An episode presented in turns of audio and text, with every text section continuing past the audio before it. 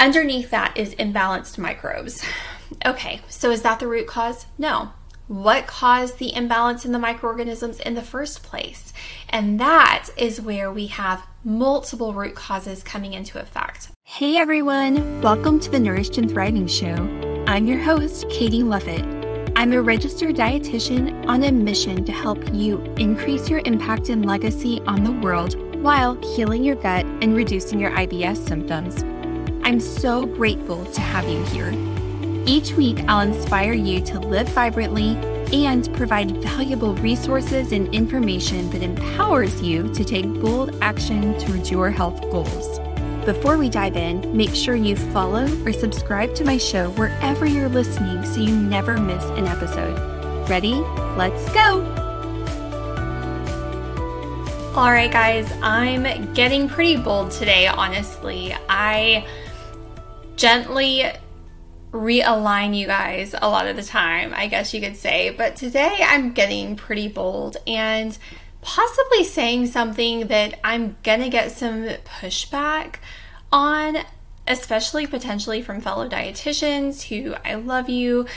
Please don't listen to what I'm about to say in anger and just know that it's a different perspective and it's something that I've seen and observed in helping my clients. So if there's any other dietitians on this, you know, podcast listening to this, please just listen to it from that angle and not from one of I'm trying to tell you you're doing your job wrong because that's not the case.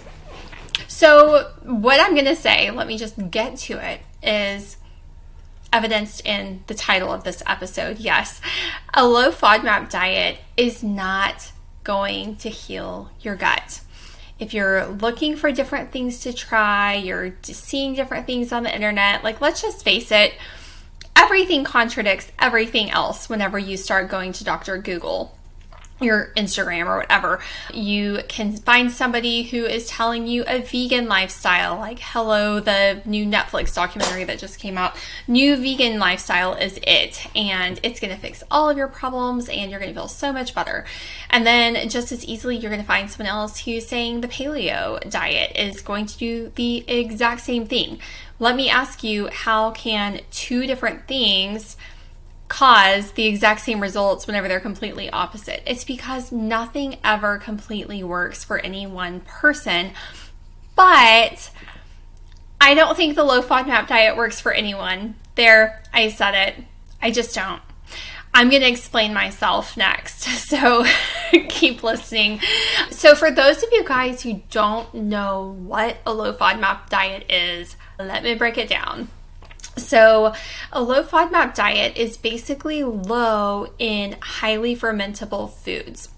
now, what this does is you have organisms living in your digestive tract and they break food down, fiber down, and food and carbohydrates down through a process called fermentation. And so, whenever you have these organisms in there that are maybe dysbiotic, which means imbalanced, or too much of the wrong kind, or as is in the case of SIBO, which is actually responsible for you know upwards of 80% of IBS cases, they're in the wrong place. These organisms are not the wrong things or the bad things, they're just not where they're supposed to be. These guys can ferment these uh, high FODMAP foods, highly fermentable foods, really easily. And what that ends up ha- doing for you is while these organisms are having a dance party in your intestines, you're in a lot of pain. You're experiencing a ton of bloating, you're in a lot of discomfort and pain, and honestly not feeling great. You're feeling like there's, you know, somebody having like a crazy party inside of you, honestly and it feels exhausting. If you want to learn more about SIBO, definitely check out other episodes where I talk more about that.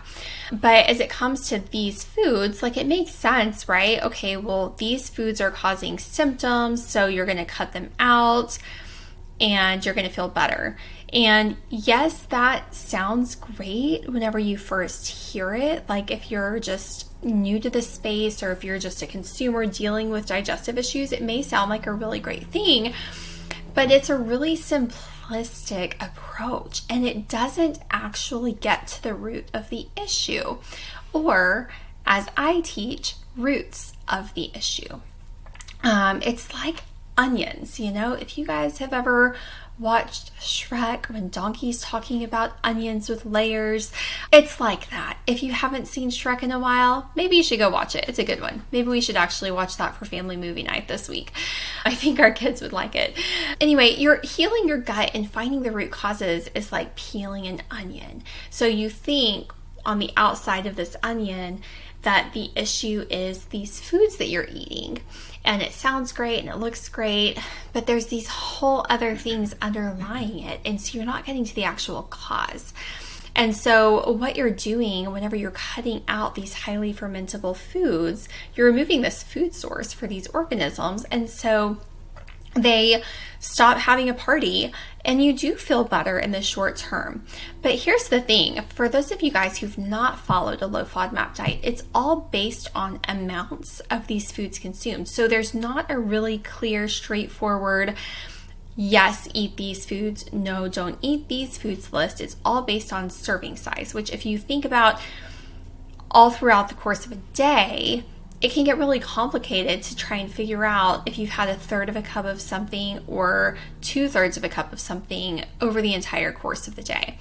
And then add on to that, that sometimes, especially for my friends dealing with constipation, it can take three days or so for the stuff to start taking effect. And so then it's like, well, if you have it several days in a row, then it can cause issues. So it just starts to get really tricky. You can already tell from me just talking about this.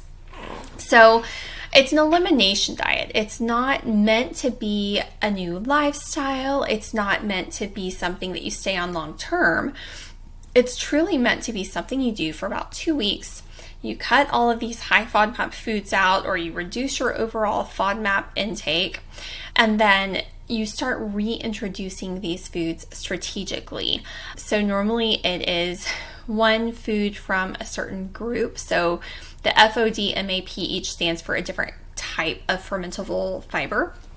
So it's like you pick an F food and you do a small portion of it for three days, and then you maybe do a large portion of it for three days, and you see how you do. Or sometimes you just try it once, or sometimes you just try it for three days. Sometimes you increase it each day. It depends on who's helping you work through it. And then you have like a three day washout period and then you go on to the O's and you do the next one. And you know, the problem is with this is A, it takes forever. B, you're not really necessarily going to find all of the triggers because what if it's not even the FODMAP you were reacting to, but something else entirely in the food, and you only tried this one type of food in the F category, and it was something else in that category that you were struggling with, but you didn't reintroduce it and you know you didn't do a trial reintroduction of it. And so then you add it later on. It makes you feel bad but you don't realize that that's what it was because you thought in your mind you'd already cleared that whole category of foods. So it gets tricky. Also like i said if you're dealing with something like constipation it can take several days for these things to start really having an impact on you. So it starts to get really tricky to say okay well is it something that I did today, or is it something I did three days ago or five days ago? And you don't live in a vacuum. There's so many variables in your daily life that it it's tough to say it's just the food. Was it the food or was it that you didn't sleep all the night before? Was it that you maybe weren't drinking enough water and that's why you got constipated? Was it that your toddler was, you know, having a complete meltdown during mealtime and so you were stressed out and you were not eating in a rest and digest state and your stomach didn't produce enough stomach acid and then the rest of your digestive enzymes didn't get produced and then your motility got all messed up? That's very possible too. And so it's impossible, like, the only thing changing from day to day is not the presence or absence of these FODMAP foods. And so whenever you start trying to do these reintrodu- reintroductions, it gets really dicey. Then, following these diets, I've already said this, you know, they are pretty involved. You're really having to like look everything up, see how much you're having of things, measure them, like ask for options at restaurants if you're even going to restaurants. And for me, like I always try different diets and things that are recommended because I just want to see how it is, you know, for people. I really want to be able to relate to you guys and see what you guys are going through. It's really stressful to try and follow a diet like this. And stress tends to increase symptoms. So for me, I'm like, it's a pass because I don't want to increase the stress of doing these things. It's really, really tough to splice apart these symptoms and these food triggers anyway.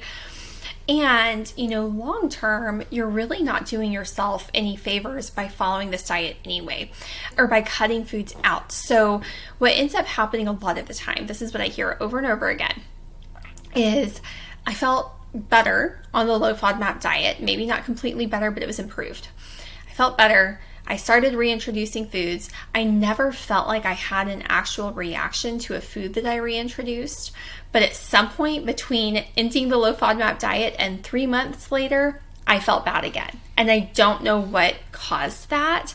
And now I'm back to where I started from. And I just wasted so much time and effort on doing this and don't feel like I have really anything to show for it. So there's that piece. So, what can often happen is, well, I did all of that. I felt better on the low FODMAP diet. So I am going to just stay on the elimination phase forever. And it's not sustainable, first of all, because I already said it's pretty tricky to follow. You're eating a very limited diet, and it's actually not beneficial for your microbiome long term. You're cutting out a lot of colorful veggies, a lot of prebiotic foods, a lot of fiber rich foods, and that's what these good bacteria are eating. The problem wasn't the food, the problem was something else. And we know that as you eat fewer different types of foods, you actually reduce the microbial diversity in your gut. And so much science has shown that improved health is linked with high gut diversity. Whenever you, so think about it like gardening, right? If you have an organic lawn, which Y'all, I try so hard. We're trying a different approach this year. I really want the organic lawn care thing to work for me, and it's a lot. We have a really big yard too. But so let's talk about lawn care. I promise I have a point.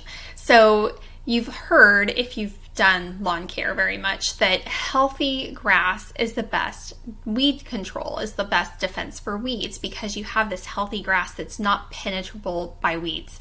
Normally weeds show up with a problem. So for example, last fall we had a lot of weeds that had these long deep tuber type weed, uh, roots so dandelions and salt marsh aster which is a native plant here in the area where i live and so I actually had an organic lawn care guy come out and talk with me about this.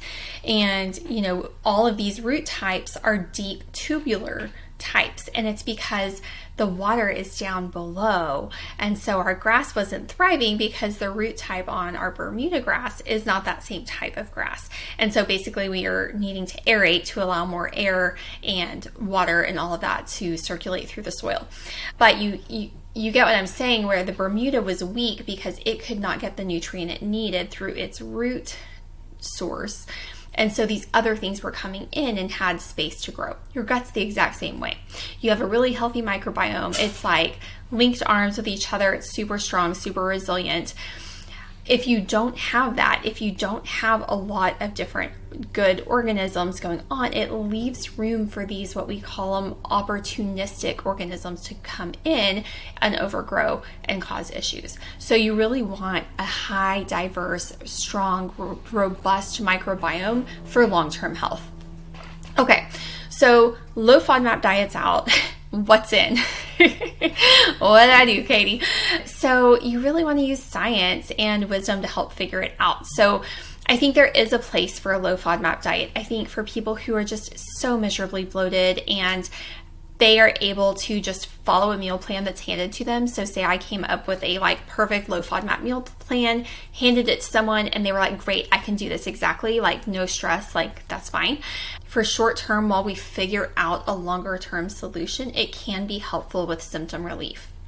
I just do not buy it that following a low FODMAP diet in and of itself will cure SIBO. I just don't buy it. I'm sorry. For those practitioners out there who are in this camp, I'm sorry. I just I disagree. And it's okay to disagree. It takes all types, right? But that's not me. So you've got to keep peeling back the layers of that onion. So, okay, I've alluded to this. You have these reactions to foods Underneath that is imbalanced microbes. Okay, so is that the root cause? No. What caused the imbalance in the microorganisms in the first place? And that is where we have multiple root causes coming into effect. Okay, that's where it's things like you've taken a ton of antibiotics because you keep getting sick, which maybe because you didn't have good gut health because your immune system is linked to your gut and your microbiome but that's kind of a chicken egg thing. Maybe you're super high stressed. Maybe you're not getting enough sleep. Maybe you're not getting enough fiber and you're not getting enough healthy you know you're not feeding your good tummy bugs as i say to my kids. It can be any of those things that lead to that and it didn't just happen overnight. That microbiome became low in diversity or they moved to the wrong place over a period of time. And it takes time to get back there, but you really need to understand what is going on and what are all of the different contributing factors that are making this worse so that then you can go in and fix them. And that is really what working with a provider like me gets you. I'm not just going to stay on that surface, on that outer ring of that onion. We're really digging deep and asking why and what caused this and wow, how did this happen and really connecting those dots. And that's what ultimately I think a lot of you guys are really craving and wanting and needing, and why when you follow other programs or you go see doctors, you're just really left feeling unfulfilled and unsatisfied is because you still subconsciously maybe even think that there's something else to it that no one has quite caught on to. So if this is something where you're like, man, I was going to do a low FODMAP diet next and now I don't know what else to try, or I've tried the low FODMAP diet, or I don't know what to do, and you're really needing some help with your gut health, reach out. I love to talk with you. Follow me over on Instagram. I'm dropping my user below. I'm over there all the time. Send me an email, visit my website. You can you can reach out to me that way. But don't suffer in silence and don't suffer alone. There are answers and there's solutions out there and I'd love to talk with you about helping you find them. So, till next week, guys. Thank you so much for listening to the entire episode. I hope you are feeling inspired inspired and empowered to take bold action towards your health goals. If you enjoy what you heard, don't forget to follow my show so you never miss a new episode. And it would mean the world to me if you left me a review so others knew what to expect from my show. Last, get in touch. Let me know what bold action you're taking. Let me know how you're inspired. Follow me on Instagram at the underscore healthy gut underscore dietitian I've put a link in my show notes for you so you can simply click and follow. Come say hi. I respond to all my messages and I can't wait to get in touch.